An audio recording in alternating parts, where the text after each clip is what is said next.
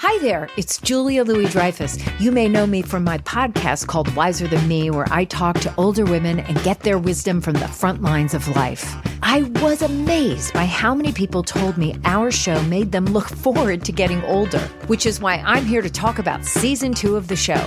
Sally Field, Billie Jean King, Beverly Johnson, Ina Garten, Bonnie Raitt, just to name a few.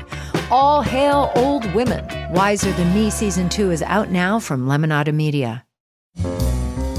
Merriam Webster's Word of the Day for November 25th.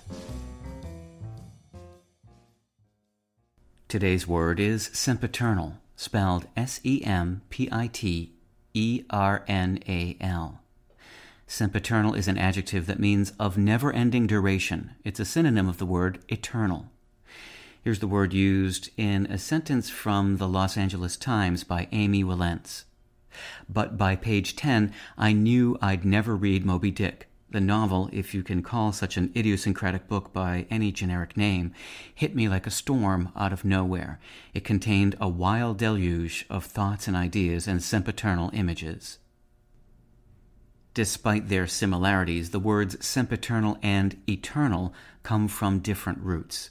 Sempiternal is derived from the late Latin word sempiternalis, and ultimately from semper, Latin for always. You may recognize semper as a key element in the motto of the U.S. Marine Corps, Semper Fidelis, meaning always faithful.